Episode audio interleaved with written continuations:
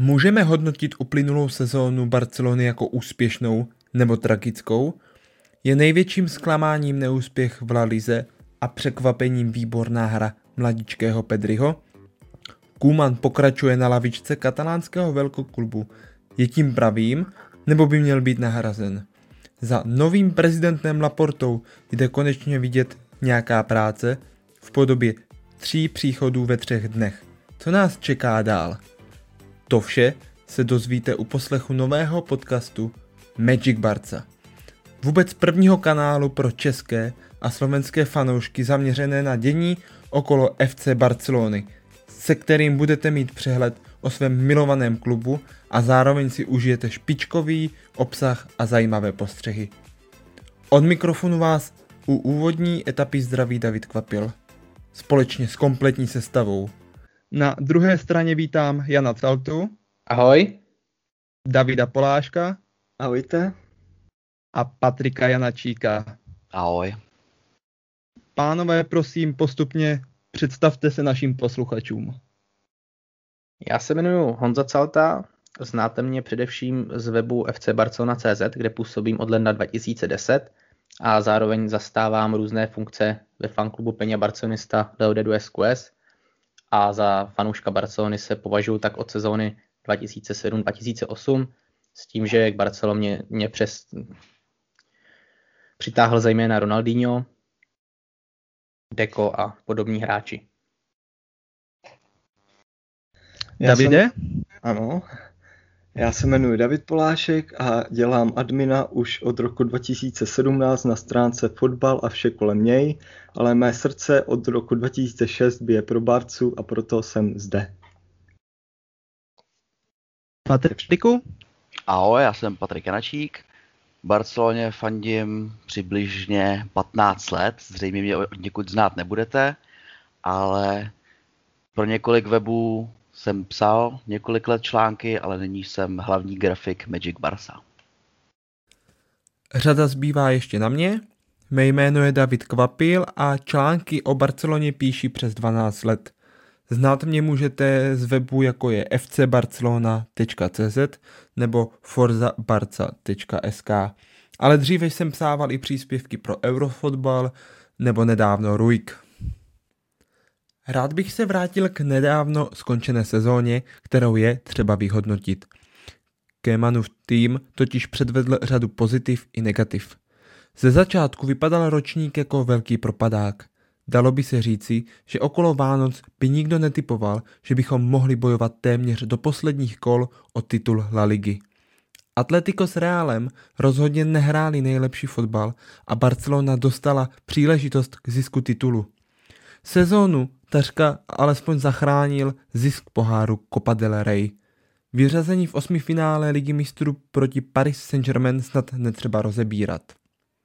Honzo, Barcelona se na gól e, po celý průběh sezóny velice nadřila, ale soupeř dokázal využívat chyb v obraně a skóroval velice snadno.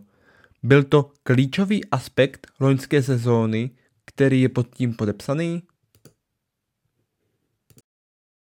Řekl bych, že určitě. Já jsem tady to popisoval i v tom svém posledním blogu, který asi tady budu hodně parafrázovat, tak se omlouvám těm, co to četli, ale tady to je zkrátka můj pohled na věc. To, že Barcelona těch gólů nedávala tolik, kolik možná dávat mohla nebo měla a naopak dostávala víc, než by dostávat měla, to je podle mě nespochybnitelný fakt a v řadě zápasů to Barceloně zlomilo vás. Myslím si, že Lize mistrů by jí to třeba nezachránilo. Eh, viděli jsme, že v poháru jí to nadělalo velké problémy a La Lize několikrát takhle prohrála zápas, ve kterém byla jasně lepší. A když se zeptám, jsi spokojený se ziskem poháru, nebo měl ten tým eh, získat, eh, na to získat ten ligový titul? Měl navíc? Měl navíc určitě, já bych určitě zároveň tu sezónu nehodnotil nějakými superlativy, ať na jednu nebo na, na druhou stranu. Vlastně na tu stranu těch pozitiv to určitě nejde. Na tu stranu negativ bych se ale rovněž nepřikláněl, protože to byla sezóna, od které jsme my všichni asi čekali hodně, hodně plusů, hodně mínusů a že to bude trochu jako na horské dráze, takže mě to nějak nepřekvapilo, ale zároveň jsem ke konci byl i trochu zklamaný z toho, že to Barcelona nedotáhla dál, protože Atletico i Reálí k tomu dalo několik příležitostí. Mm-hmm. Když se zeptám Davida, eh, co se týmu v sezóně povedlo? Byla to ta povánoční až jarní série výher? Tak určitě, eh, po, vlastně po novém roce jsme byli všichni už všichni nahypovaní, Messi mu se začalo dařit, nikdo neví proč, jestli v rodině něco se stalo, nebo s, ko, s Komanem se začal, začal, začal bavit, eh, nikdo neví, ale potom po tom novém roce jsme najednou opět začali, jsme opět začali pořádně fandit a najednou výhry přicházely, debakly proti Sociedadu 6-0 nebo kolik to skončilo. Všechno šlo dobře, vlastně až na, hm, hnedka na začátku roku vlastně jsme vypadli v superpoháru, nebo vypadli, mm. prohráli finále, což bylo hodně velké zklamání a opět chyby obrany, ke kterým se určitě dostaneme, to, je, to nás provázelo celou sezónu. Ale hm, nevím, jako potom, jak zněla ta otázka ještě jednou? Eh, co si myslíš, že se povedlo týmu v sezóně? Jestli to byla zrovna ta série výher? To určitě, ale hlavně určitě se povedlo uh, vlastně za, uh, prosazení mladíku do týmu, to je jasná věc, to Komanovi nemůžeme upřít, vlastně Pedri, Moriba, skoro základní se Pedri, o tom se ani nemusíme bavit, ten už ke konci sotva dýchal, takže asi tohle, no, mladíci a vítězná šňůra uh, po novém roce. Škoda, že pak, pak došly síly. No. Mm-hmm. A když se zeptám Patrika spíš na ty negativa, byl nějaký moment v sezóně, nebo zápas, nebo období, kdy už si nad tím týmem zlomil hůl? Něco... No, neřekl bych, že přímo, neřekl bych, že přímo zlomil hůl, ale nelíbilo se mi taktizování Koemana v různých zápasech, kdy jsme soupeře přehrávali, akorát jsme měli problém dotlačit ten další gól, přidat tu pojistku, ale stále jsme hráli na ty tři obránce a vlastně soupeř udělal kontr a dostali jsme úplně zbytečný gól a, při, a přišli třeba o bod, nebo vlastně, vlastně o, o dva body, nebo dokonce i o vítězství. Takže si myslím, že tohle je to negativum právě na straně Koemana, že tolik nedokázal taktizovat během zápasu. Jinak hmm. víc negativum obrana. No. Obrana to byla, to byla katastrofa tuhle sezónu, si myslím. Super, dobře, děkuju. Pojďme se posunout trošku dál. Proti silným soupeřům a v klíčových zápasech jsme zkrátka nedokázali zvítězit. Ztráceli jsme zbytečně body, které pro nás byly v závěru rozhodující. Když se zeptám Honzi, máš nějaký moment v sezóně, který jsi zapsal do paměti, ať už je to velké zklamání nebo nějaké velké překvapení, klidně to může být i nějaký moment nebo hráč. Z těch momentů obrat proti Granadě, obrat proti Sevě v poháru. To je asi to hlavní, co si tady z té sezóny pamatuju. A jako se k těm nepříjemným věcem nechci moc vracet, i když zase na druhou stranu musím říct, že i to deštivý El Clásico si budu asi hodně dlouho pamatovat. To první to už si tolik nepamatuju, ovšem to, to druhý, kdy tam Moriba v závěru ještě napálil břevno, to prostě bylo klasiko, který zase po stránce fotbalový bylo tím zápasem, v který jsme doufali už několik, řekl bych, let. Čili hlavně tady ty momenty, ale samozřejmě všechny ty velký zápasy, což rovná se většinou velký prohry, taky si ještě budu nějaký čas pamatovat, ať už proti té Paříži, kde jsme mohli v odvetě v klidu otočit, to samý proti tomu Juventusu, kdy jsme nechali úplně zbytečně si utéct to první místo v tabulce. Jo, ale eh, já opravdu, psal jsem to myslím i v průběhu sezóny, bych se spíš zaměřil na to pozitivní, co si budu pamatovat, a to je rozhodně ten otočený zápas proti Granadě, proti Sevě, kdy se, bych řekl, i trošičku potvrdilo, že sice bylo to super, vedlo to k trofeji, ale takovýhle zápasy nás potom stály možná o tu kapku víc sil, než jsme potřebovali a co nám i v závěru sezóny asi chybělo. Mm-hmm. A z těch hráčů vypíchl bys nějaký, nějaký výkony nějakých hráčů, třeba De Jonga nebo Pedriho? Zaujal jo. tě natolik někdo? Děkuji za připomenutí. Určitě bych vypíchnul De Jonga, ten se mi hodně líbil, jak se posunul, protože předtím jsem z něj úplně nadšený nebyl. Myslím, minulé sezóně jsem z něj úplně nadšený nebyl. Letos se prostě posunul úplně neskutečně. Taktéž bych vypíchnul asi to, jak se zvednul Busquets, jak se zvednul Alba, konec konců, jak se zvednul Messi. Co se těch mladíků týče, tam taky dá se zmínit několik men, několik men a v případě Pedriho určitě se můžeme těšit na zářnou budoucnost. To samé možná v případě Moriby, jestli se dá dohromady Faty, taky v případě Fatyho. Nicméně u všech tady těch tří je to pro mě ještě takové, že já, já těm mladým hráčům obecně moc nevěřím, protože se drtivá většina z nich neprosadí a třeba s takovým Pedrem je vidět, že to taky není jenom o tom, tady máš míč a hraj si, že je potřeba s ním nějakým způsobem pracovat, protože i jemu evidentně došel dech. Takže, že bych byl nějaký nadšený úplně, to se nedá říct ani třeba u toho De Jonga, protože ten taky ke konci sezóny tam měl několik šancí, který kdyby proměnil, mohlo to vypadat úplně jinak.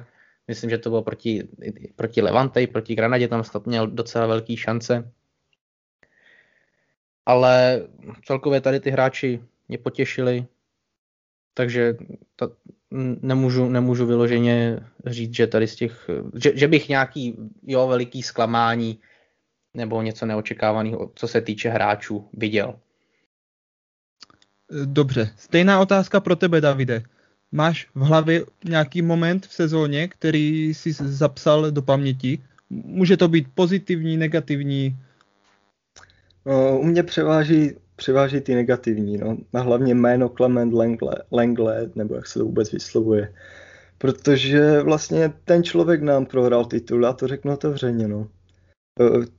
Tři a více chyb určitě udělal, které rozhodly zápas, Vis Cadiz nebo Real Madrid, po kterém doma, kdy Real kopal penaltu a už je to nakoplo. Několik dalších zápasů přímo on pokazil a kvůli němu jsme ztratili body. Eh, do dneška nechápu, proč jsme mu dali smlouvu do roku 2026. Samozřejmě snížení platu tam bylo určitě enormní, ale ten člověk nemá na to být ani v Bčku, na to žváčku u nás. Takže celou sezonu mi kazí tento člověk jako víc pozitiv. Ta kopa jako samozřejmě udělala radost, ale ten pokažený, pokažený závěr sezóny opět tomu dodal střešníčku. No. Takže takhle tato sezóna se mi prostě vůbec, vůbec nelíbila. Ty říkáš, že nám Langlet prohrál titul.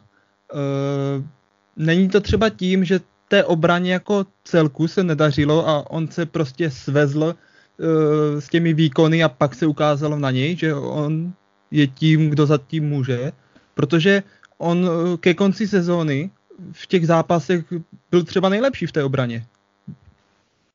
To je, to je dost možné, ale proti jakým soupeřům to bylo, no.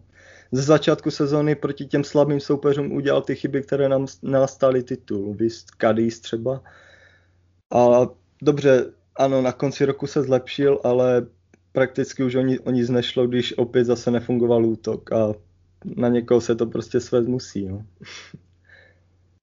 Většinou to tak bývá. U nás fanoušků uh, při tom neúspěchu je to asi potřeba na někoho hodit. Buď na trenéra, nebo si vybrat eh, nějakého obětního beránka. No, letos Patriku. těch obětních beránků mm-hmm. bylo víc. Bylo víc.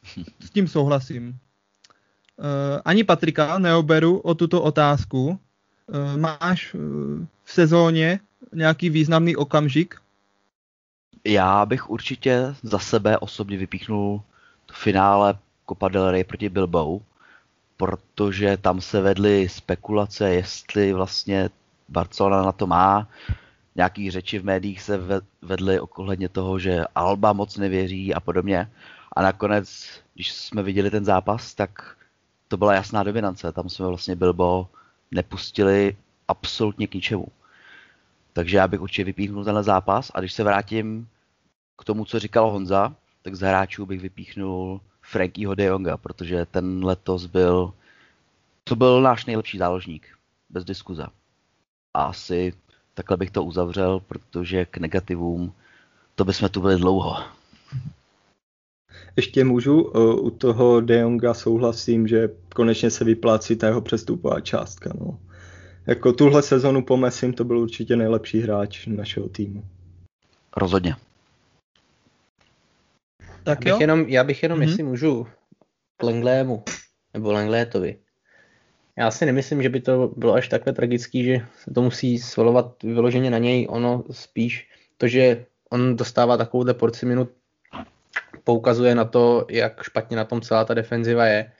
A takový Piqué, od kterého jsem čekal, že tu obranu nějakým způsobem povede, když se vrátil po zranění, tak hrál strašně, řekl bych možná ještě hůř než Lengle. A e, já tady to hledání teda těch obětních beránků nemám moc rád, jestli teda se přebírat negativy u těch hráčů. Jak jsem předtím říkal nebo naznačoval, já vyloženě nebyl asi z nikoho zklamaný, protože jsem od toho týmu obecně moc nečekal, od hráčů v tom týmu obecně moc nečekal.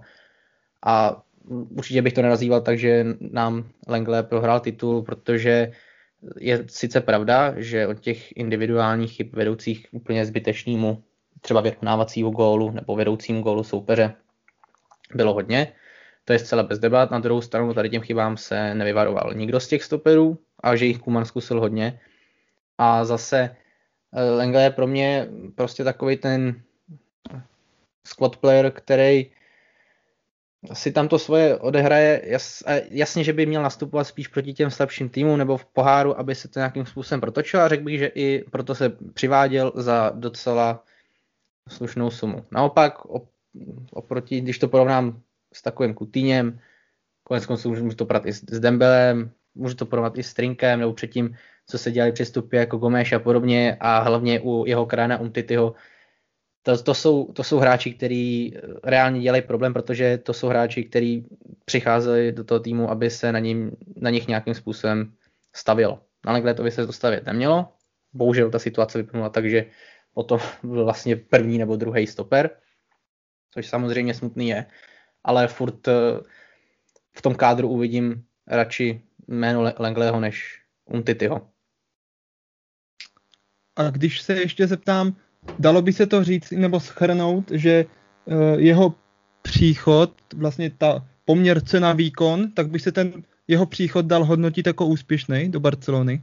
Nebo povedený přestup? Uh, když to porovnám tím, ne, třeba s tím, jestli vám do toho kluci skočím, třeba ten Coutinho. Když se podíváme na jeho výkony, a potom tu jako cenu. Coutinho, to, to, to, jako to se porovnávat nedá, tam je to naprostá tragédie, takovouhle laťku by si Barcelona neměla dělat a podle toho se to opravdu porovnávat nemůže.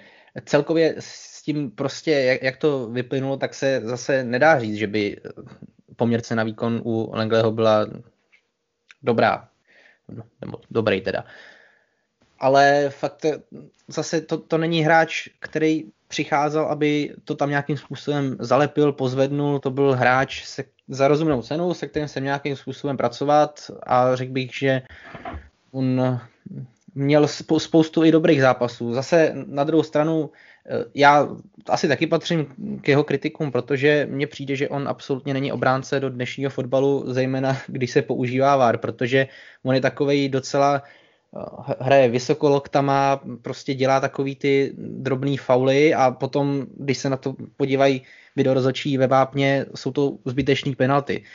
Takže za mě jako určitě se nic nestane, pokud Lengle odejde a k tomu se asi ještě dostaneme, až budeme třeba probírat Garcia a podobně.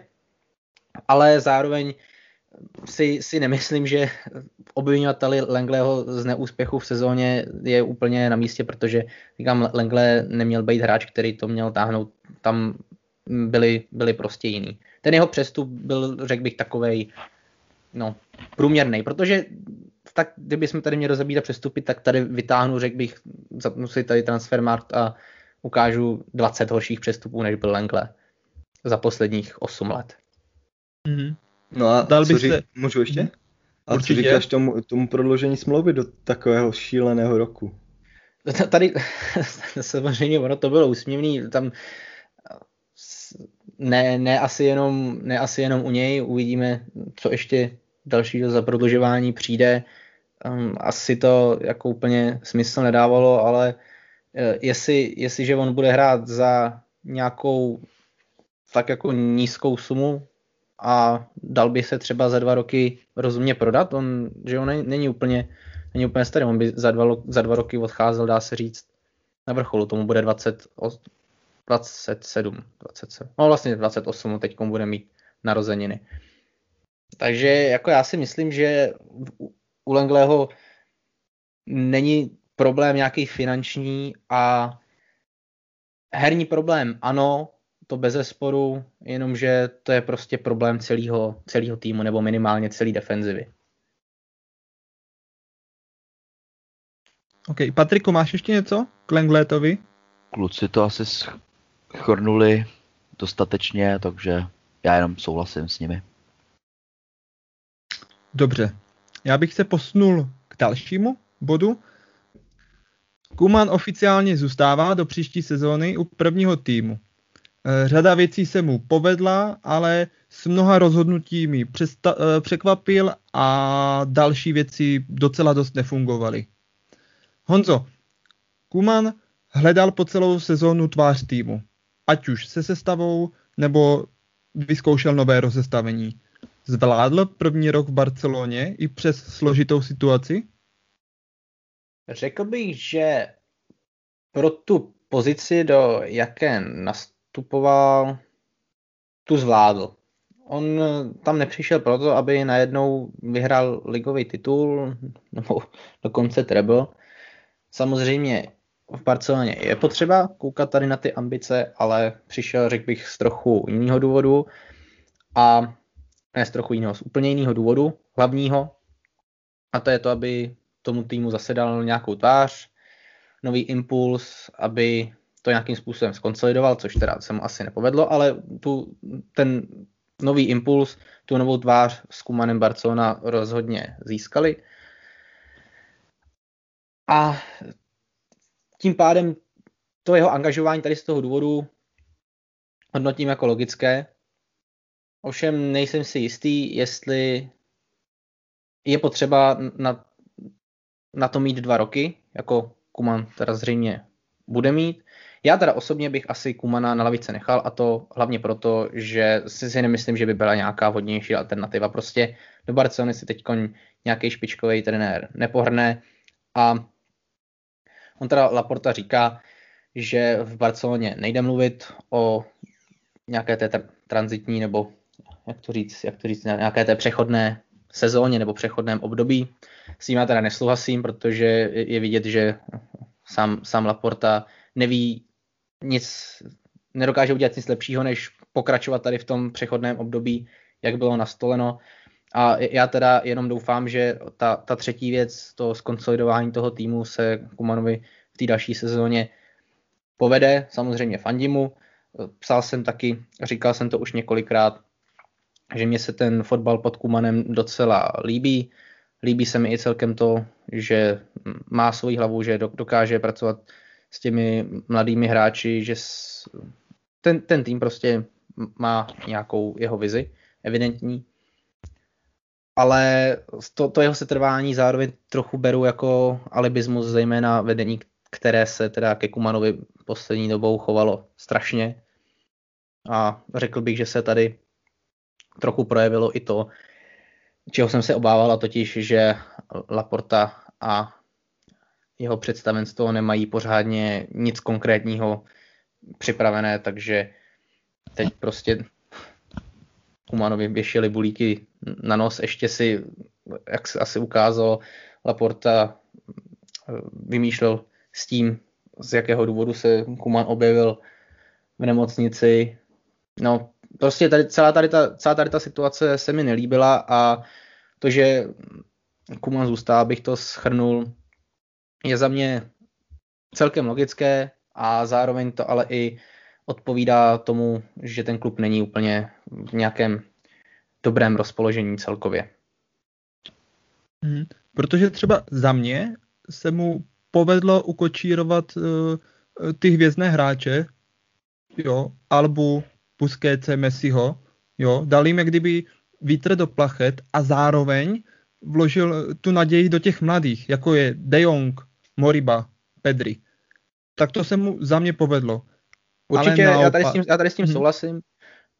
Je potřeba ho hodnotit hlavně tady podle toho si myslím. Ne úplně podle těch výsledků v sezóně, kdy opravdu ne, spochybnil to i, i on, což eh, asi nebylo na místě, ale většina fanoušků v médiích se spochybňuje kvalita toho kádru.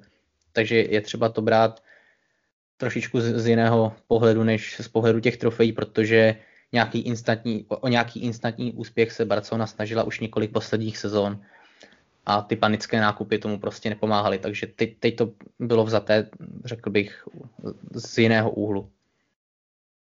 Protože když se ještě vrátím, uh, on má na co navázat vlastně po té první sezóně. On tomu týmu dal nějakou tvář a teď v tom může pokračovat. Takže on vlastně mm, ty výkony by teď měly mít toho týmu vzestupnou tendenci. Každopádně, pokud, pokud ten tým na tom bude hůř, jak na hřišti, nebo v kabině, nebo v tabulce, tak uh, on musí skončit. I během třeba prvních kol.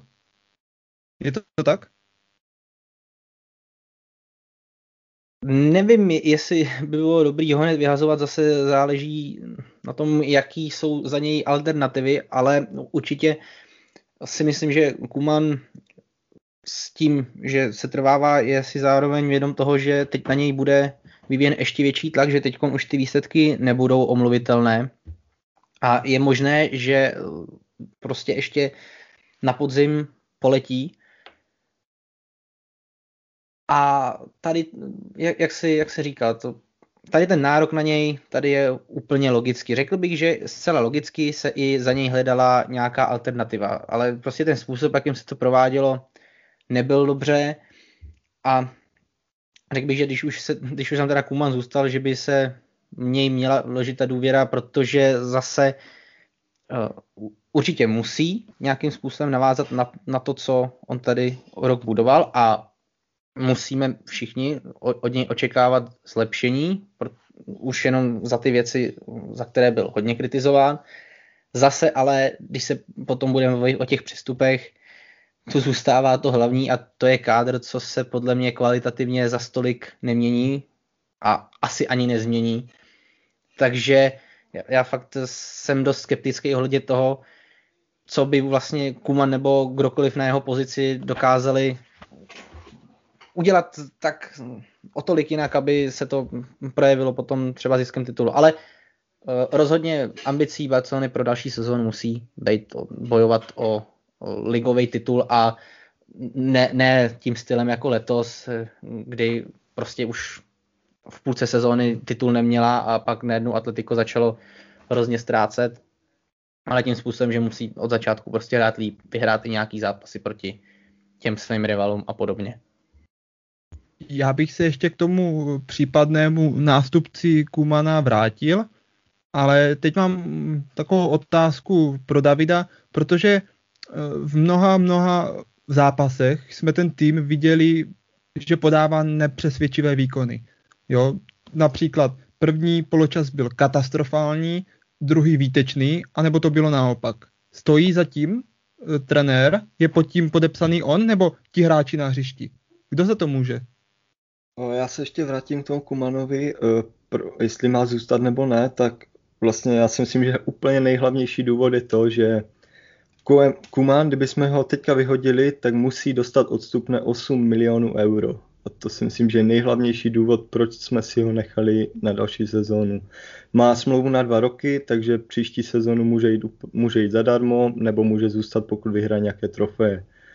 Teď mu nakoupili nějaké posily, které asi chtěl, teda Depay by se měl potvrdit příští, uh, příští týden a uvidíme, jak na tom bude, no, ale podle mě největší, největší důvod, nej, nejhlavnější důvod je těch 8 milionů, které prostě nemůžeme dát za obyčejný vyhazov trenéra teďka. A to by bylo ale docela smutný, promiň, že to skáču. to je, by... ale já si myslím, že to tak bohužel je. Uh, této otázce, jestli, jestli mohl... Jestli zatím, jestli zatím stojí trenér, že první poločas byl třeba výborný a druhý katastrofální, jo? Jestli to mají hráči v hlavách a ten trenér to třeba nemohl změnit, protože to byly úplně diametrální poločasy. Mm, to si nemyslím, že za to mohl přímo nebo že nějak navedl tým, aby hráli líp, nebo tak. Jako určitě jim šatně něco musel říct, to je jasný, ale většinou ty chyb, mm, když jsme prohrávali první, první poločas, tak to bylo po chybě, po nějaké chybě, nebo prostě uh, standardní situaci rohu, po nějaké chybě a po tom poločase ten tým začal zase šlapat, anebo naopak. Nemyslím si, že to byla úplná zásluha Kumana. Ať už to bylo vidět střídaním, kdy nedávali občas smysl, nebo nemyslím si, že to byla jeho zásluha. Patriku, když se vrátím k těm střídáním, nemohlo to právě tím změnit, že třeba mohlo o poločase začít střídat v 60. minutě, jo, že to mohlo nějak takhle aktivně změnit. Dobře, v kabině jim něco mohl říct, ti hráči mají svou hlavu, ale že by to změnil tím zásahem přímo na hřišti. Mohlo to nějak takhle víc ovlivnit? Já si myslím, že do určitý míry určitě, protože když se podíváme zpátky, tak některé ty střídání, který v průběhu zápasů prováděl, fanouškům absolutně nedávali smysl. A těch hráčů na té hlavičce, já si myslím, že tam měl dost. A můžeme začít třeba u Rickyho Puige, Puiga, ať už chceme, jak chceme se to vyslovuje, tak k tomu dával vždycky pár minut na konci. A všichni jsme viděli, že Pedri už ke konci sezóny posledních 8-10 kol, že už toho fakt měl moc na sobě. A už víceméně, už to nebyl ten Pedri, co, co byl na začátku sezóny. Takže já si myslím, že třeba vystřídání těchto dvou by v závěru sezóny v některých zápasech určitě pomohlo. Takže určitě střídáním by mohl ovlivnit nějaký zápasy, které skončily remízou nebo dokonce prohrou. Si vzpomínám zápas se Celta Vigo. 2-1 mám taky dojem, i když tam už vlastně o, moc nešlo. Ale střídání určitě bude jeden z těch faktorů, který vlastně rozhodl o některých těch špatných výsledkách, ať už doma, nebo vlastně na hřištích soupeřů. No. Mm-hmm. Ještě eh, jsem rád, že jsi nakousl uh, Rickyho, protože um, on je považovaný už pár let za největšího nebo top talenta La Masie. Je v prvním týmu, přijde Kuman a hned tam nasadí Pedriho. Dobře, to se mu vyplatilo, všechny nás překvapil, výkony, super, jo, na to nic nenamítám. A když už se naskýtá ta šance pro Rickyho, tak tam dám rybu. Není to taková podpásovka pro něj? Určitě, určitě, určitě je, protože Puig si tu šanci zasloužil, určitě si ji zasloužil a tohle téma, to je vlastně téma už od začátku sezóny, kdy Kuman přišel a hned řekl, že Puig pryč. A tady už, ta, už tady je ten zásadní problém v jeho angažmá, že tady vlastně si nezískal tu naprostou podporu těch fanoušků, protože všichni, chtěli, všichni Rickyho chtěli v prvním týmu. Vlastně už v poslední sezóně Valverdeho v těch posledních zápasech ukazoval, že na to má. To, to byl jeden z nejlepších záložníků, co jsme měli. Snad na hřišti Alavesu dvě gólovky tam připravil.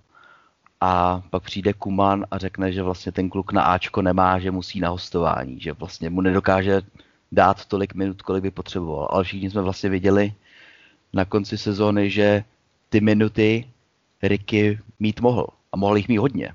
Ale přes to neměl, no, takže tam, nevím, tam je problém mezi nimi a tam byly spekulace ohledně toho, že Ricky Pujič, Pujik vynášel nějaký spekulace z kabiny, nebo nějaký informace z kabiny, že vlastně to Kuman schodil všechno na něj před začátkem sezóny a tím ho vlastně úplně odstavil, no, takže, ale do tohohle nevidíme právě, tohle, mm-hmm. tohle není, tohle jsou vlastně, interní věci. Přesně tak, no, to jsou věci z kabiny, to se nikdy ven nedostane, možná za pár let, až Pujik bude psát vlastní knížku po konci kariéry, tak nám to třeba řekne, ale momentálně vlastně nemůžeme soudit, co mezi ním a hlavním trenérem bylo. Ještě hmm. můžu, jestli můžu ohledně toho Moriby, tak o, on vylétl do té, do té sestavy jako drak, prostě všichni jsme si říkali, že je to nový, nový Pogba nebo druhý Pogba, dal pár gólů, nebo jeden nebo pár, to je jedno, ale asistence měl všechno, ale taky ke konci té sezóny už, už šel dolů, strašně šel dolů. A i Bčku nedostával šance, vůbec se neprosazoval ani v Ačku nikde. Tak tam měla přijít šance toho Rickyho. Ten, když nastoupil, tak to byl kolotoč, tam se všechno točilo kolem něho, rozhýbalo se to a bylo to prostě, bylo to jiný, no a tam, mě, tam, měl, tam měla přijít ta šance pro něj, no. Já tady dovolím nesouhlasit, já si nemyslím, že by to Ricky už vždycky rozhejbal, naopak spíš bych řekl, že ten jeho efekt v těch zápasech znát nebyl, než byl. Zase je to asi do velké míry daný tím, že on kolikrát dostal opravdu jenom pár minut a obecně se vám střídání nepovede. Prostě to ty nejlepší hráče většinou dáváte do základní sestavy a když už je ten zápas nějakým způsobem rozeběhnutý, tak nemůžete čekat, že každý střídání ten zápas změní. Většinou to takhle prostě není. A já se zase tady to je něco, co, co jsem už psal. Podle mě tady zdržovat se nad tím, jakým způsobem Kuman střídá, ani moc nemá smysl, protože to bychom mohli fakt rozebírat u každého trenéra, který v Barceloně působil. Fakt vím 100%, že na každého trenéra se střídání nadávalo. Lidem to nedávalo smysl. Tady určitě souhlasím s tím, že na konci sezóny puš na úkor Pedriho i na úkor Moriby, který pak nebyl tolik výrazný, víc prostoru dostávat měl. Ale celkově jsem tu sezónu to bral tak, že Kuman toho puže tolik nechtěl se stavět hlavně proto, což bylo to, co on řekl, že pro něj nemá úplně vhodné místo v té sestavě a tady v tom respektu každého trenéra. Pokud prostě nevidí, nevidí 100% v tom, co by mohl ten hráč do jeho plánu dát, pak by v tom kádru asi být eh, neměl. A to, fakt jsem to respektoval u každého trenéra. Zároveň bych nepoužíval slova jako podpásovka, že tam dal Pedriho nebo, nebo Moribu. Prostě pokud je Moriba talentovanější hráč ne, než Puš, tak tam má být Moriba. To samý bych řekl, že Pedri je vodost talentovanější a zároveň už i lepší hráč než Push, přitom je snad o čtyři roky mladší, jestli se teď nepletu. Takže tady to jako odstavení Puže z části dává smysl, ne určitě ne určitě ze 100% to, to smysl nedává, ale fakt mm, si nemyslím, že by se musel Kuman hodnotit tady jenom podle Puže. Tam, evidentně tam nějaký osobní problém byl, nicméně nemyslím si, že to, to v úvozovkách odstavení Puže mělo takový nějaký velký vliv na to, jak se ta sezóna vyvíjela. To spíš asi by byli jenom spokojenější fanoušci, že takhle hráli. Ale upřímně nevěřím tomu, že by Puš měl na to ten závěr sezóny nějakým způsobem zlomit. Co s ním teď, hostování? Když Kuman zůstává, nebo? Záleží zase na, na přestupech, podle mě do velké míry Řekl bych, že eh, Kuman si radši nechá třeba Puže než Aleniu v sestavě, ale teď tomu Rikimu už taky prostě bude, bude v takovém věku, kdyby potřeboval hrát pravidelně a to v Barceloně asi nebude, čili tady ta varianta, co říkáš, je asi logická. O, teď jsem to dohledal Pužovi momentálně 21, letos mu teda bude 22, ale řekl bych, že na té myšlence to nic nemění. No. Ono Asi... taky bude, promiň, promiň, ono taky bude záležet hlavně na něm, protože co já získám z jeho, z jeho pocit, tak on je hlavou stoprocentně v Barceloně a jemu se podle mě nebude ní, někam moc chtít. Určitě ať, to, má, ať, to máš pravdu, no. Ať už na přestup nebo na hostování, on je prostě hlavou, srdcem, on je prostě v Barceloně. Zase mně přijde, že Puš si věří, že se o to místo chce být a za to já jeho stoprocentně eh, respektuju, chválím. Bude jedině dobře, když takovýhle hráč ještě to zkusí. Jako zase není tolik, aby se, se dalo hovořit o tom, že ho zabijeme, když další sezónu nebude hrát. To určitě ne. On, on se třeba za mě eh, má tu hlavu tak postavenou, protože on tak ví, nebo jak to chodí s hostováním, že když odejde, buď už třeba na půlroční nebo roční hostování, tak už se nemusí nikdy vrátit. Přesně tak. Vys Alenia Miranda. No. Těch případů je šíleně strašně moc, když to takhle hloupě řeknu. Jo, ale zase on... kolik je případů, že se vyplatí tomu hráči, kdy fotbalově potřebuje nějak dozrávat, aby zůstal v Barceloně na, na pozici prostě šestýho hráče nebo pátýho hráče do zálohy a vyplatilo jsem to. Prostě, no, jako on ať zůstane nebo půjde na hostování, nemyslím si, že by mu to nějak výrazně pomohlo. Buď to v sobě má a ukáže se to, nebo ne. S tím souhlasím. Hm, jestli můžem, už k tomu nemáme kdo co říct, tak eh, se posuňme, protože volby už jsou nějaký týden za námi. Zvolený byl staronový prezident Laporta a za mě v průběhu eh, již skončené sezóny do toho nějak výrazněji nezasahoval. I když po skončení se do toho celkem opřel, kdy přivedl tři posily ve třech dnech. Navíc přišel uh, Jordi Cruyff na pozici jakéhosi poradce. Co ho čeká v nejbližší době k řešení a jaký jsou uh, ty hlavní body, na co by se měl zaměřit Honzo? Co je teď hlavní náplní té práce Laporty? Řekl bych, že on momentálně čeká hlavně na ten audit, na, výs, na jeho výsledek. Už z toho nějaké informace unikly a samozřejmě to nevypadá dobře jako kterýkoliv jiný audit v minulosti. a já teda od něj v létě hlavně čekám, že přestane se chovat tak, jak se choval do posavať a opravdu tam začne dělat věci, kvůli kterým se ho Kules, nebo lépe řečeno Socios, zvolili, že opravdu začne dělat nějaká ty těžká rozhodnutí, ukáže, že má ty kontakty, o kterých se tolikrát psalo, ukáže, že dokáže přivést nějaký velký jméno, protože to, co on udělal doposavať, by podle mě udělal úplně každý na jeho místě z těch kandidátů.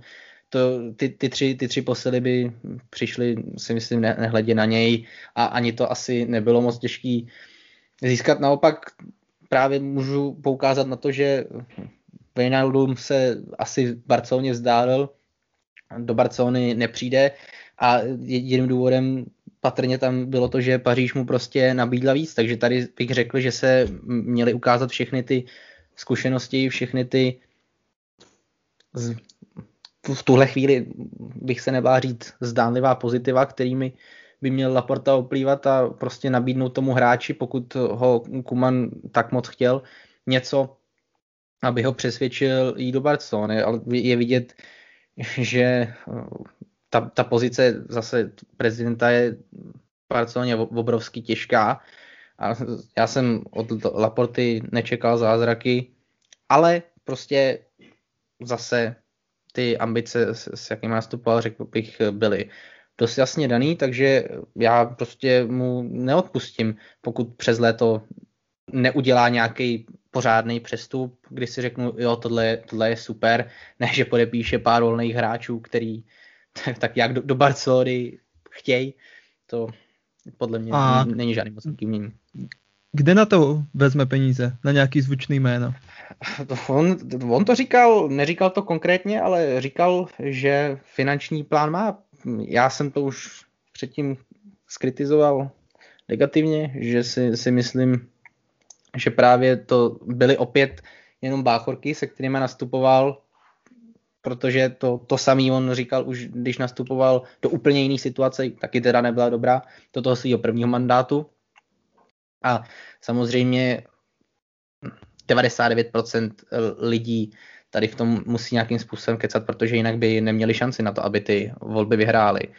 Nicméně ty volby prostě vyhrál, vyhrál je zejména kvůli tomu, že poukazoval na to, co už s klubem dokázal, že to dokáže, že to dokáže znova, že ten, ten plán má. Prostě porazil Fonta, u kterého víme, že chtěl zvolit jiný přístup, měl, řekl bych, ten finanční plán propracovanější, takže a, a bylo jasný, že ty, ty finance budou na prvním místě a to, to, co on udělal do posud, prostě on si vzal on, on jenom oddálil ten problém, co byl s, s těmi dluhy, které Barcelona měla do, do konce června, myslím, oddálil ho tím, že si vzal na ten dluh další půjčku. To pro mě není, není jako pořádný řešení. To je jenom oddálení toho problému a jestliže zároveň říkal, že ne, nejenom, že se dokáže postavit čelem tady těm finančním problémům, ale ještě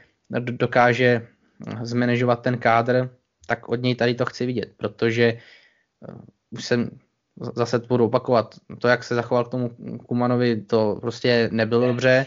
Bylo vidět, že tam pořádný plán není, že nemá ani pořádný kontakty s někým, kdo by mohl Kumana zastoupit. Ještě jako David tady asi trefně poznamenal to, že velkým, ne hlavním důvodem bylo to, že by se Kumanovi musela vyplácet ta smlouva. Tak, takže za, za mě prostě to, ještě nepředved prostě nic z toho, co by, co by předvést měl. A očekávám, že to během léta změní, že opravdu přivede někoho, nebo aspoň takhle, já hlavně doufám, že povyhází ty hráče, který v Barceloně nemají co dělat a že jich je hodně. Protože pa, pak uh, si myslím, že by to dávalo hmm. smysl, to, o čem mluvil. Zatím to smysl nedává prostě. Takže kdybychom mohli nějak tak hodnotit tu jeho práci, už teď v létě, nebo mu dát třeba ještě rok? Aby jsme řekli, jo, je to dobrý, je to na dobré cestě. Ne, já zase prostě toho prezidenta bych hodnotil až po celém toho jeho mandátu. Fakt eh, jsem to měl asi víc zdůraznit, ta situace v Barceloně je naprosto tragická a já ani od Kumana, stejně jako jsem to zmínil u těch hráčů, nic moc neočekávám. Takhle, očekávám to, že se mu spíš nepovede to, s čím on přišel, protože to tak, to tak prostě většinou bývá. A první velký hodnocení bych si nechal na závěr tady, tý, tady toho přestupového okna, ale fakt jako ty, ty problémy, které Barcelona má, ty si vyžadují dlouhodobý přístup. Takže i, i kdyby si tady to přestupový období nepovedlo tak, jak si třeba představuju já, furt to neznamená, že budu Laportu zatracovat. Spíš si jenom tak řeknu, že no, dopadlo to tak, jak jsem si myslel, že to dopadne. Mm-hmm. Davide, uh, všichni dobře známe tu ekonomickou situaci. Ty si myslíš, že dokáže Laporta přivést nějaké zvučné jméno? Tak otázka je, jestli bereš zvučné jméno Depaje, no, který na 90% přijde uh, zadarmo mm, jak říkal Honza, no, bude to mít těžké, ale já si myslím, že to má podobné jako Kuman, mm, který v minulé sezóně vlastně přišel na mm, už před začátkem sezóny a neměl, neměl své přestupy, neměl skoro nic a začal prakticky naslepo, no. A uh, Laporta to má podobně, byl zvolen před pár měsíci a musel vstoupit do toho bordelu, co udělal Bartomeu a teď to musí prostě uklízet, takže nic jiného než eh, letos určitě, nic jiného než eh, přestupy zadarmo nám nezbyde a já si myslím, že se ukáže až příští rok, no, kdy vlastně příští sezónu by měli už konečně fanoušci eh, nastoupit na Camp Nou, z toho budou několik set milionů určitě, prodej dresů a bla, bla, bla, prostě všechno tohle, marketing – budou, příští rok se ukáže, jestli přivede zvučné jméno. Mluví se o Halandovi, který má stát 75 eh, milionů euro příští rok. O něho se určitě porve celá Evropa. A určitě budeme jedním, jedním z kandidátů na jeho zisk. No a podle mě až příští rok se ukáže. Mm-hmm. Patriku, neměl raději vyhrát volby fond? Nebylo by třeba snažší už v této sezóně získat Kšavího na lavičku? No, to je zajímavá otázka. To možná, jak říkali kluci, tohle bychom zjistili až vlastně na konci toho mandátu Laporty, jestli by byl fond lepší nebo ne. Co zatím víme, takže, nebo víme, psalo se o tom, že fond má lepší plán, má za sebou lepší tým, mohl, mohl vlastně do toho do klubu přivíst i víc peněz, ale těžko říct, no, vlastně, jestli by vyhrál fond, tak bychom stejně jako u Laporty museli říct až na konci toho mandátu, jestli to bylo správný nebo ne. a takhle se to těžko hodnotí. On chtěl vlastně fond přivíst uh, Šaviho, což vlastně si nejsem úplně jistý, jestli by se mu povedlo, ale podle, podle něj vlastně to bylo, to bylo hotové, to bylo upečený, takže asi jo. Ale... No já si myslím, že ne. Já si myslím, no, že by letos Šavi stejně je... přišel. Asi... Jestli vám do toho skočím, za mě z těch uh, předvolebních kampaní fond říkal, že Kšavi je hotový, ale z těch prohlášení se za mě třeba Kšavi postavil víc za Laportu. Že už to takový jistý nebylo. A no, hlavně Šavi to, to, to, to Fontovi obrovský ublížil. Šavi řekl to, že to, co předtím tvrdil Font, nebyla pravda. Což bylo... Přesně tak to myslím. To je pravda. Takže, takže když, jestli když, mu to nez, nezlomilo vás. Takže když budeme, když budeme operovat s tím, že vlastně Šaviho by asi nepřitáh, tak tam by se vyskytl další problém, že on vlastně nevěřil ani Kumanovi, že on vlastně před, v té kampani řekl, že jakmile bude zvolen, tak Kuman nebude trenérem. No a kdo potom teda? Když se na to podíváme, tak vlastně na tom fotbalovém trhu tam vlastně není pořádně moc co brát na tu lavičku. Takže těž, těžko říct, no, těžko říct. Spíš, na, spíš bych to hodnotil až na konci sezóny, jestli to, jestli to bude úspěšný u Laporty. A když ne, tak se budeme moc bavit o tom, jestli by byl třeba lepší fond, ale jinak vlastně nejde, nejde to asi teď pořádně zhodnotit. Já bych se toho bál teda upřímně i na konci. Možná dokážeme, dostaneme někdy příležitost zhodnotit působení Laporty i Fonta, jestli to no. třeba po něm Font nikdy v budoucnu převezme. Ale zase si říkat, co by bylo, kdyby tady byl Font, to, tady to taky nemám rád, jako chápu to, ale tady to nemám rád prostě ve férovém souboji Font prohrál a to bych řekl, že docela dlouhou dobu ved, docela dlouhou dobu byl favorit. Prostě ved o poločase 2-0 a pak sklapla Caplárova plást Tady... To je pravda, to je pravda. Asi hlavně kvůli tomu Šavimu, kdy to prostě udělal a ne, nebylo, to, nebylo to jediný jeho přešlap tady v tom. A on prostě se snažil podle mě dávat najevo věci, které by měly být eh, vedlejší. Samozřejmě díky nim se dostane do nějakého širšího povědomí, ale on tu svoji image potřebuje mít před těma pár desítkama tisíců voličů, no, nebo něco přes 100 tisíc voličů potom kolik jich k těm volbám reálně přijde, že on, on nepotřebuje se dostávat na, na Twitteru do povědomí mhm. fanouška nebo i, i nefanouška, o tom si to myslím, nebo takže prostě Kuman tu volební kampaň, eh, teda, pardon, fond tu volební kampaň podělal a Laporta tady v tom vyhrá zaslouženě, jenom zase to bych se, to bych se opakoval, prostě sliboval něco, co asi eh, reálně nebude schopný dodržet. Ony ani ty jeho předvolební diskuze s Laportou údajně nedopadly vůbec dobře. Tak Laporta je lepší řečník, zase si myslím. A tak. na druhou stranu, ještě jak vyhrál, tak on Fontovi nabídl, myslím, funkci ve svém týmu, asi se nepletu.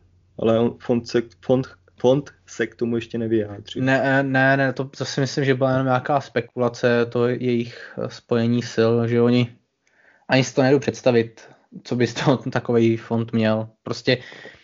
Mm. Tak jestli miluje Barcu, tak mohl se postarat o finance, že?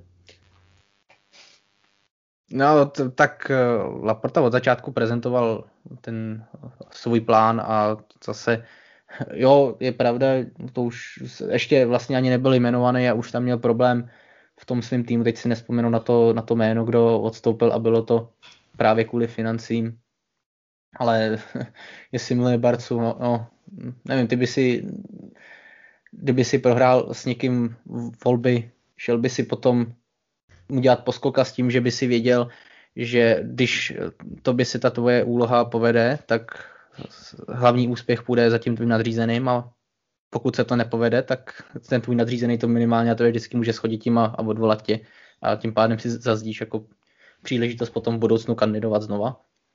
Kdyby šlo o Barcu, tak asi jo. já si třeba myslím, že fond radši počká do dalších voleb. A zkusí tak to. samozřejmě. Já jsem, to, to zkusí určitě, no, to asi. Kromě Davida teda. Dobře. já si myslím, že volby a Laportu máme taky za sebou a pojďme se podívat eh, na poslední bod dnešního podcastu a tím jsou nové posily. Protože během prvního červnového týdne přišel postupně Agero, Garcia a Emerson. Hrotový útočník, stoper a pravý back. První dva jmenovaní přišli zadarmo a třetí, tuším, že ta částka se pohybovala kolem 8 milionů eur. Na první pohled je to pro nás fanoušky docela vzrušující posily, ale rád bych se zeptal Honzi, jaké máš od každého z nich očekávání? Budou přínosem pro tým? Přínosem celkově asi budou, když tak nějak zprůměrují všechny tři, ale myslím si, že klidně dva z toho reálným moc velkým přínosem mm, nebudou. Já A ještě... tím jsou kteří? Ti dva? No, to je, může se ukázat, že nakonec to bude třeba Emerson a Aguero a Garcia bude největší, ale to umím si se tak představit, že no, nebo takhle pochopitelně nejvíc nabízí to, že největším přínosem bude Aguero. A že Garcia vyhoří, ale já samozřejmě přeju úspěch všem třem, aby tu Barcelonu posílili. Zase o moc horší, už to tady na těch postech být nemůže, takže no, žádný zase zhoršení s nima nečekám, to vůbec ne. Já jenom, jestli ještě tady předtím můžu trochu navázat na uh, tu myšlenku s tím, jaký by měl Laporta dělat přestupy. Já si nemyslím, hmm. že musí vloženě při, přivést nějaký bombastický nějakou, nějakou superstar, i když zároveň Barcelona nepochybně superstar potřebuje, aby se dostal na tento level, potřebuje prostě Haaland nebo někoho takového, ale eh, zároveň musí přijít někdo a je jedno úplně za kolik peněz. Já ty tržní hodnoty, to mě to tady v tom vůbec jako nezajímá, ne, nesmí to být hlavně žádný marketingový tak jako předtím, musí to být vyloženě někdo, kdo tu sestavu pozvedne, kdo zalepí ty posty, který zalepit Barcelona potřebuje a řekl bych, že ty posty jsou teď jak v obraný, tak záložní, tak útočný řadě. A e, teď, abych teda se vrátil k té trojici posil, neočekávám, že by se ani jednomu z nich podařilo tady ty problémy v těch řadách vyřešit, protože Agiero hm, může tam zase určitě vnést nový impuls, může tam se projevit jako zakončovatel, kterýho Barcelona ve spoustě momentů potřebovala, ale zase zraní se a budeme na tom úplně stejně. Zároveň, proč odcházel Suarez, protože eh, se ty vztahy v té šatně kolem té Messiho skupinky, řekněme, byly, byly takový, jaký byly a pak na hřišti byli dva hráči, minimálně dva hráči, Messi a Suarez, který prostě nebyli schopní presovat. A i když věřím tomu, že Aguero v Barceloně může najít nějaký nový dech, tak se obávám toho, že budeme zároveň svědky toho, jak ve většině zápasů presovali Messi se Suárez, nebo spíš nepresovali Messi se Suárezem, hmm. že prostě u Agiera to uh, nebude podobný. A tady to si myslím, že bude i dost velký problém pro Kumana, protože ten uh, jeho styl je na, na té fyzické práci i dost založený, takže Agiero musí prostě být bombastický shooter, nesmí se zranit, pak věřím tomu, že tam se, se, se s Messi nalezne nějaká chemie a může to, může to být, ale moc šancí tomu nedávám. To samý Garcia, ta, Garciovi tady v tom ohledu dávám ještě méně šancí. Zase uh, on ty statistiky nemá vůbec dobrý. Já jsem poslouchal teď barcelonský podcast, do, doporučuji, tam uh, tady to rozebírali, že ta, ta čísla, které Garcia má, nejsou, jsou, jsou taková dost jako nevědomá, že v některých pohledech, v některých ohledech je na tom hodně dobře, naopak v některých ohledech výrazně ztrácí a to je prostě hráč, který tu obranu nepozvedne. Můžu se mílit, rád se budu mílit, ale nemyslím si, že by Garcia vyřešil ty problémy v obraně. Já, já ho beru jako hráče, je, je, sice, je sice mladý, mluví se, že nový Piqué a podobně, ale beru ho reálně jako hráče úrovně nevím, Mingezi, asi i letošního klidně Pikého, už ho srovnat klidně i, s Lenglem a to je prostě hráč, který hm, nějaký instantní úspěch nepřinese. Je to, je to hráč, u jeho přestup určitě dává smysl, přestup příchod určitě dává smysl, ale až do budoucna. Řekl bych, že v příští sezóně prostě reálně nějakou, nějaký velký zlepšení nepřinese a u Emersona tam no, neřekl bych, že se za ten poslední rok nebo dva roky nějak výrazně zlepšil. Mohla ho Barcelona už předtím uh, vlastně zakomponovat do sestavy, to se nestalo. Jestli je to lepší hráč než Roberto Adest, to si upřímně nemyslím. A i, i když třeba v Betisu byl hodnocený dobře, to byl i Firpo, že jo, a podívejte se mm, na Firpa, mm. je to prostě hráč, který by měl odejít spíš, než v té Barceloně zůstávat.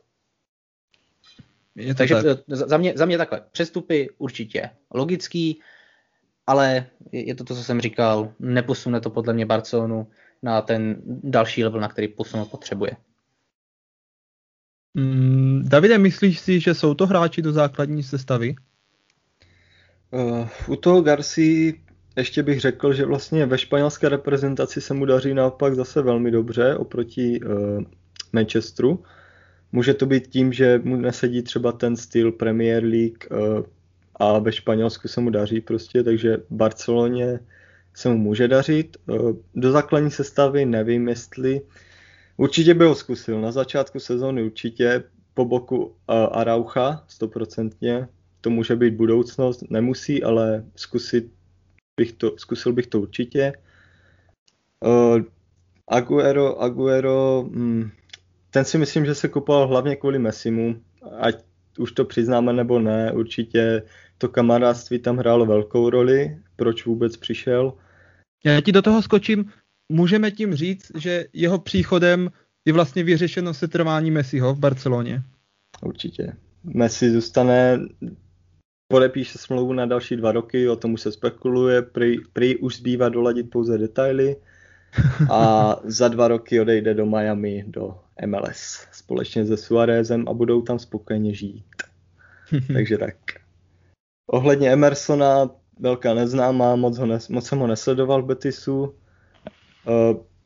to, co, uh, co říkal Honza, Firpo, Firpo 2.0, může být lepší, může být horší, uvidíme, co, co bude dál, ale na tom pravém beku už potřebujeme, potřebujeme náhradu a uvidíme, jak zahraje.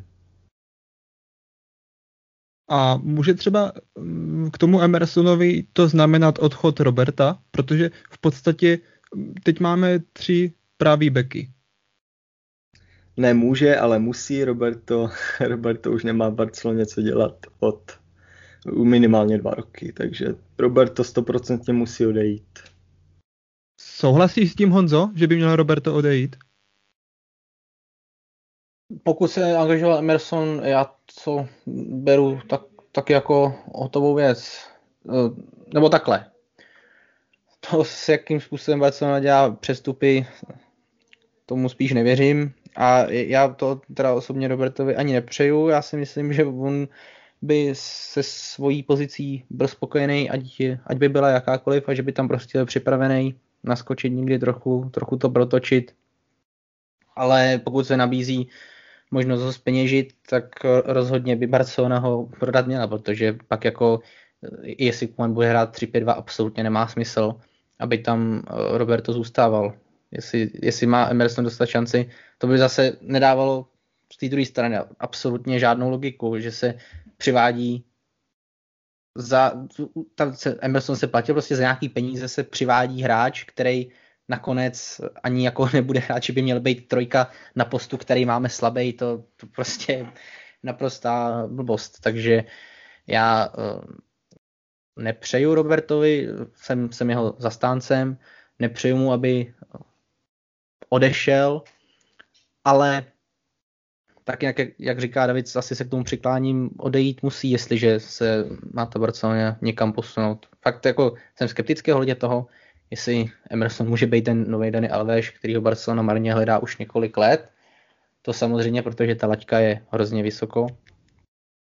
Ale fakt jako je potřeba eh, ty přestupy brát tak, že je to, je to místo, který se musí nějakým způsobem i uvolnit, aby, aby se s ním dalo pracovat ještě k tomu Robertovi um, mu se nedá samozřejmě upřít to barcelonské srdce, podobně jako Ricky. Uh, myslím, že ten duel z Paříží, kdy dal na 6-1, byla jedna z nejkrásnějších uh, chvíl našich životů, to je jasný, ale to je všechno, co on předvedl vlastně, takže Jestli, jestli já bych to dostane... v případě, jako v případě Leclerc bych to takhle úplně jako nenazýval, ale asi se prostě shodneme na tom, že s Robertem už se Barcelona nemá kam dál posunout. Naopak prostě s Destem a s Emersonem může. To je ta budoucnost. To se uvidí. To se uvidí. Patriku, jak ty hodnotíš posily? Dokáže třeba Aguero za sezónu let 15-20 branek a nebo se eh, v říjnu zraní a budeme rodit dalšího půl roku? tak zranění bych mu určitě nepřál, ale když dá těch 15, tak si myslím, že to bude vítězství jak pro něj, tak i pro nás, protože přišel zadarmo a co jsem četl, tak i plat si docela silně osekal. Takže když dá 15, za to určitě budeme, palec nahoru. Tak, tak budeme všichni asi spokojení maximálně. No ale počkej, 15, ty s ním teda nepočítáš do základu. Já do základu Hele, budeme, budeme, budeme muset řešit nějaký prodeje, protože Dívej, momentál... ota- otázka zní, jestli se dostane přes Lorda do základní sestavy. v, momentální, v momentální sestavě, co máme, tak ten základ asi těžko, protože ne, no, nech, nechej, nechejme na tribuně na lavičce 120 milionového Griezmana, který nehraje tři zápasy a už si stěžuje, že vlastně nehraje. Takže budeme muset Laporta určitě bude muset přes léto řešit prodeje. Tam, tam je plno hráčů, už to tady zmiňovali, plno hráčů, co v tom týmu nemá co dělat. A budeme muset prodávat i vzhledem k tomu, že ty platy některých hráčů jsou fakt obrovský a obrovský, hra, obrovský platy hráčů, kteří ani nehrajou, vys Coutinho. A nebo obrovský platy hráčů, kteří hrajou hodně pod svoje možnosti, třeba Dembele. Takže pokud se vyřeší útok a stabilizují se hráči, kteří v tom týmu budou dvě, tři, čtyři sezóny, tak si myslím, že Aguero by mohl dostat mohl by dostat hodně prostoru. S tím, s tím taky souhlasím, akorát uh, pojďme teda ještě jenom uh, zmínkou k těm odchodům, není už v tom útoku trošku přetlak, když má když bychom počítali ještě třeba s Depayem, tak za mě minimálně jeden až dva hráči by měli odejít. Protože to prostě nejde v tolikati, v tolikati útočnících prostě jít do sezóny a všem dát rovnoměrně čas. Honzo. No, jestli přijde ještě Depay, musí odejít minimálně dva, jak, ne tři. No, zase... A máš, a jestli ti do toho skočím, když řekni jména klidně, jestli máš někoho. Griezmann nebo Dembele, jeden z nich určitě. Braithwaite ten je úplně jasný. A jestli přijde Depay, tak mi přijde Trinkao, že tam bude zbytečný. Nebo zase to závisí na, na Fatim, teda jestli, jak se dá dokupy. Ono, těžko říct, jak dlouho bude probíhat jeho rekonvalescence. Barcelona s ním asi bude hodně opatrná, tak dobře, tak ty, ty tři tady v ten moment asi ne, ale jestli se, jestli se Fatih teda plně uzdraví, tak další rok ještě jednoho asi bude potřeba odstřelit, protože už takhle jako nemají šanci absolutně se podělit o, o ty minuty s tím, že tam je jeden hráč, který je zraněný dlouhodobě a pak tam je Lord Braithwaite, se kterým se prostě ani nepočítá a stejně jako Trinkao nehraje. No, prostě je to závislý na tom, jakou formací bude Barcelona hrát. Já teda nevím, jestli tady s tím nějak kluci kalkulovali a tím, tímto bych se jich na to i rád potom zeptal, co si co si myslí nebo co by chtěli, aby Barcelona hrál. Nebo spíš co si myslí, prostě, aby jsme se tady od toho nějakým způsobem odrazili. Já jestli počítám s tím, že to teda bude zase 3-5-2, tak tam hm, dává, dává smysl hm, nechat si toho Griezmana a točit ho s Agierem může, může Barcelona hrát jako 4-3-3 a útok, to jsme zabili u Praži, útok Messi, Aguero, Griezmann, prostě sen, no. Já, ne, fakt jako tady, podle mě, tady s tou skladbou neexistuje podle mě dobrá varianta, no. Ne, nevím, jak mám očekávat, spíš neočekávám, že Kuman prostě najednou přejde na 4-3-3 a začne se to víc rád s klasickýma křídlama. Spíš tam prostě budou ty wingbacki a maximálně, když Barceloně poteče do tak tam budou tady ty hráči. A jako Depay eh, do toho, do toho 3-5-2 s tím, že se to bude nějakým způsobem modifikovat a že pak bude potřeba zaplňovat ten křídelní prostor, ještě když třeba nebude hrát Alba, tak to si myslím, že třeba Depay tady do toho dává smysl. Ale zase, jestli přijde ještě Depay, tak opravdu místo, místo koho, no. Za mě říkám, Griezmann lomeno Dembele musí odejít, Braithwaite ten je snad jasný a zvážit teda pozici Trinka. Hmm, Trinka si myslím, že zůstane ještě, už no, jenom jako, proto, já, že já, příš... taky myslím, já si taky myslím, že zůstane, no, ale prostě říkám si na co.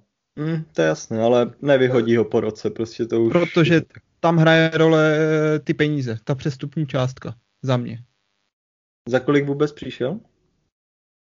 teď, když to střelím od oka, nebylo to kolem 35 eh, milionů, tak nějak? Přesně, tak nějak přes 30, ale můžeme se podívat. Což je za mě celkem jako hodně. Když Davide zůstanem u toho útoku a u těch mm-hmm. odchodů, kdo by měl odejít z toho útoku? Nebo přiznejme si všichni, že někdo musí odejít. Tak máš tam nějaké jména? Dvě, tři?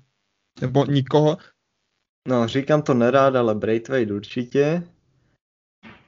Uh, Dembele nebo Griezmann? Ty jo, nevím, vůbec. Uh, Griezmann už se profiluje na sociálních sítích, jakože zůstává stoprocentně.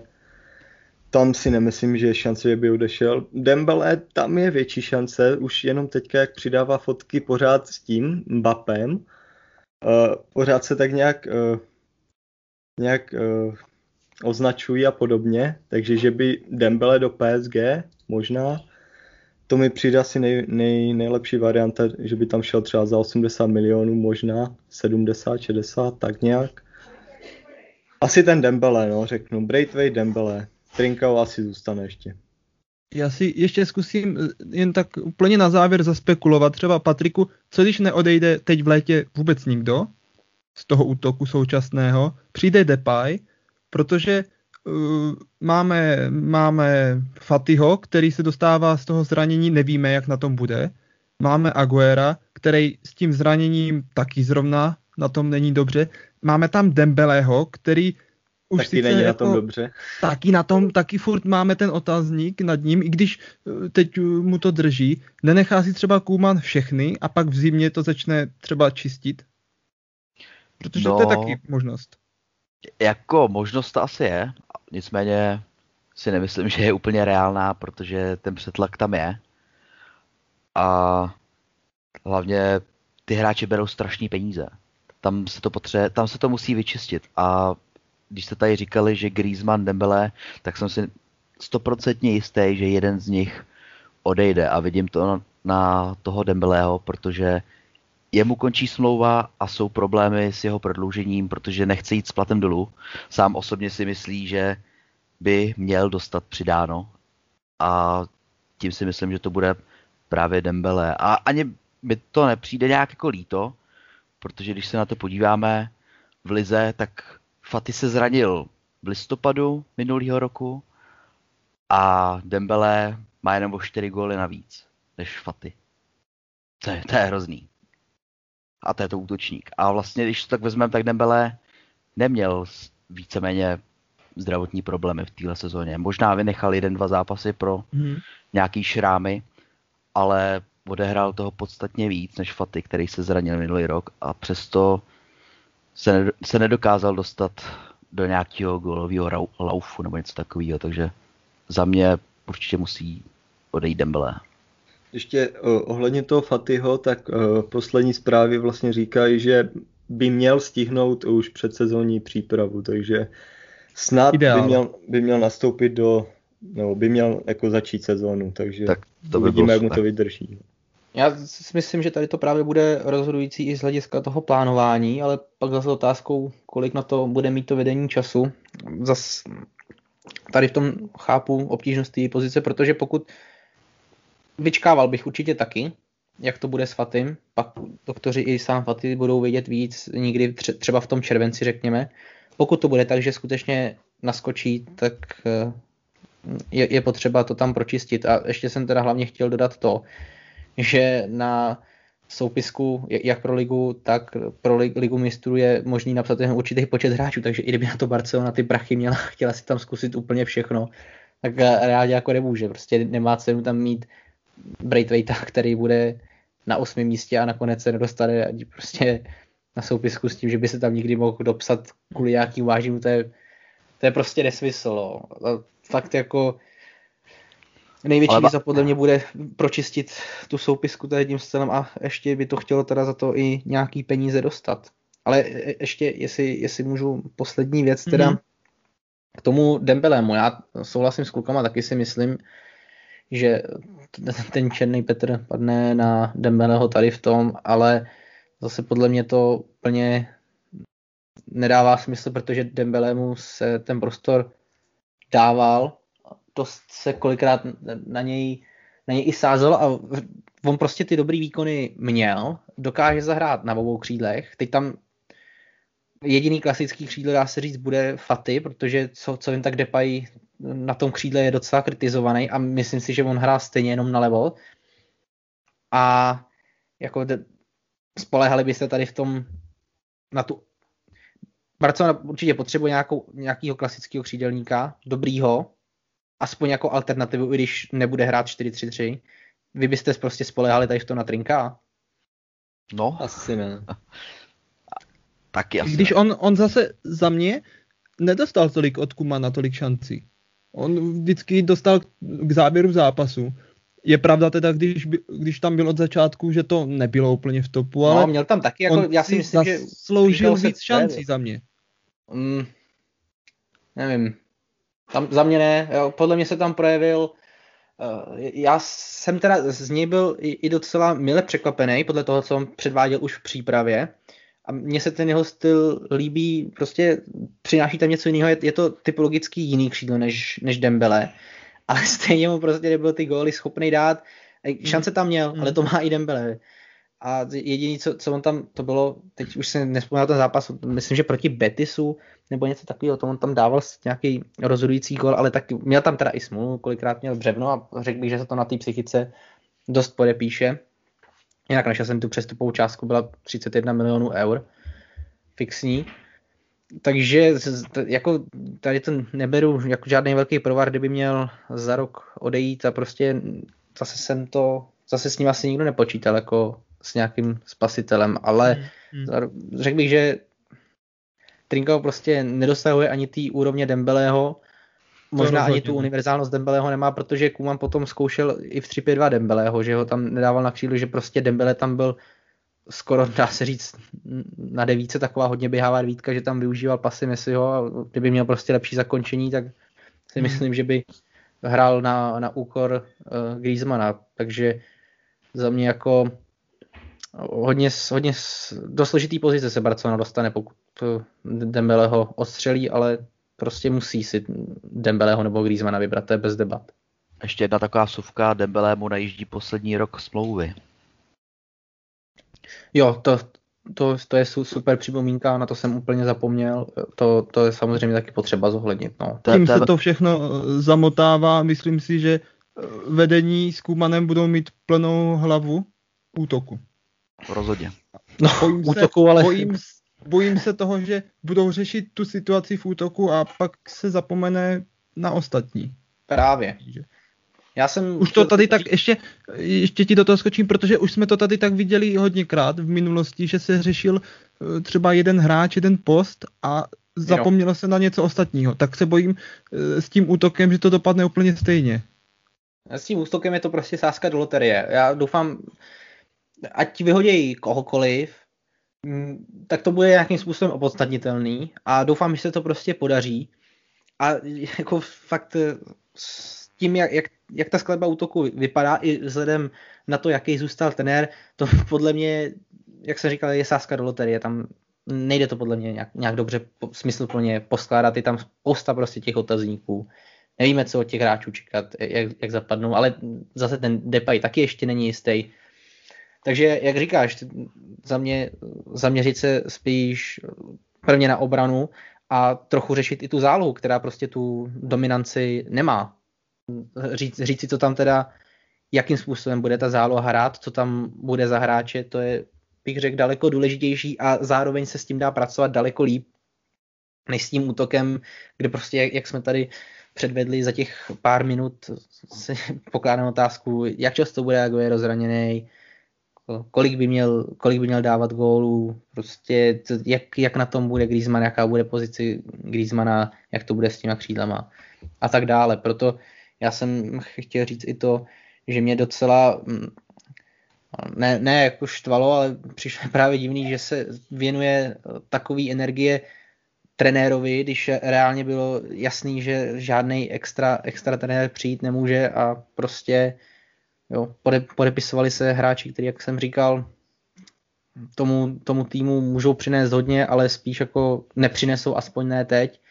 Tak já, já jenom doufám, že teď ten červen, červenec, srpen budou probíhat v tom duchu, když už teda jasný, že trenér bude pokračovat, že se budou dělat smysluplný změny v té sestavě, v kádru když do toho ještě vstoupím, přišly posily, které by asi přišly, ať už by na lavičce byl kdokoliv. Jo, to jsem, no...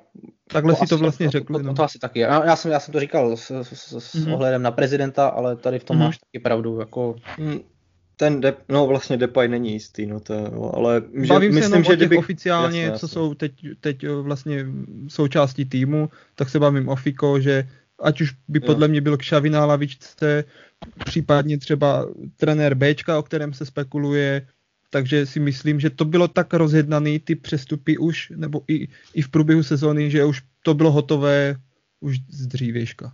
Jasně, no, Emerson už u nás měl být asi dva roky, no, takže to se tak posunulo. Ale jako to bylo... určitě David to, to nakousnul dobře, myslím si, že další podcast nebo přes příští se tedy o tom bavit budeme a já budu říkat to samý, jestli přijde Depay i, i Wijnaldum nakonec, protože jako ten Wijnaldum ještě není úplně jistý. Třeba hmm, to si myslím, že je už spíš nejistý než jistý. Eh, ne, myslím jako jistý, že půjde do Paříže. Jo, tak, já, tak já, jsem, já jsem taky ráno čet, že Barcelona v tom jednání ještě, že prostě tu nabídku nějakým způsobem vylepší a třeba se to prostě Laportovi přivede, ale jako uh, do toho Wijnalduma na co? To je jako lepší planič pro mě a reálně tomu nepomůže a ten, ten Depay no, Dívejme, dobrý, ale jak, zadarmo. Tak asi. No jo, ale prostě zas, stej, stejně, jako je to další místo na soupisce, ale podle mě ne další místo v základní sestavě. A to je ten problém. Chce ho Kuman, no prostě.